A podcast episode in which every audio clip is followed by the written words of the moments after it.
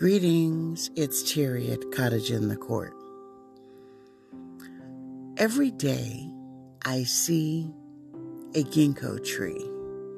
In fact, there are ginkgo trees along a particular street that I visit every day. I almost want to think the tree is beginning to tease me because every day I see a few leaves on the ground. The next day I see a few more leaves on the ground. It looks like gold coins from heaven, gracefully scattered on the ground. Now, I know one day I'm going to walk down this street and all of the trees will have dropped their leaves and it will be like a carpet of gold coins. The ginkgo is the perfect example of how letting go can be a beautiful thing. I have a rose in my garden. The buds were not bothered by the freeze last night. In fact, they unfurled today in all their glory, showing off the most bodacious blooms ever. I know it made the trash man pause and admire the beauty that, in spite of the cold, this particular bloom held on until it was time, and then it let go and opened all the way up.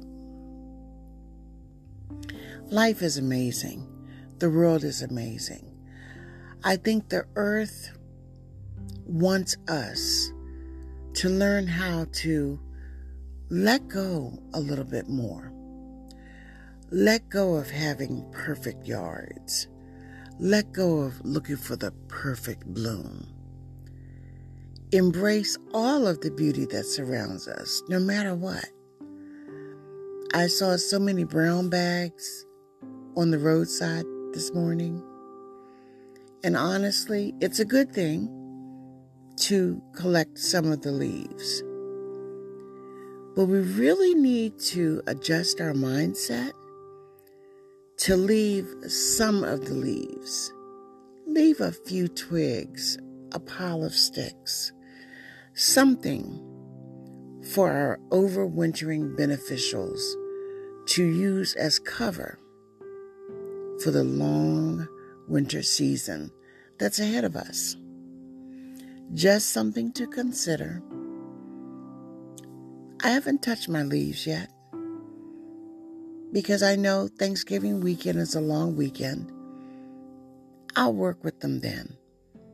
I won't remove every leaf. I will leave some. Because even though Mother Nature has given the trees permission to let go, I too am letting go of perfection in the garden. It's a beautiful thing when we can accept nature as it is. Morning Glory.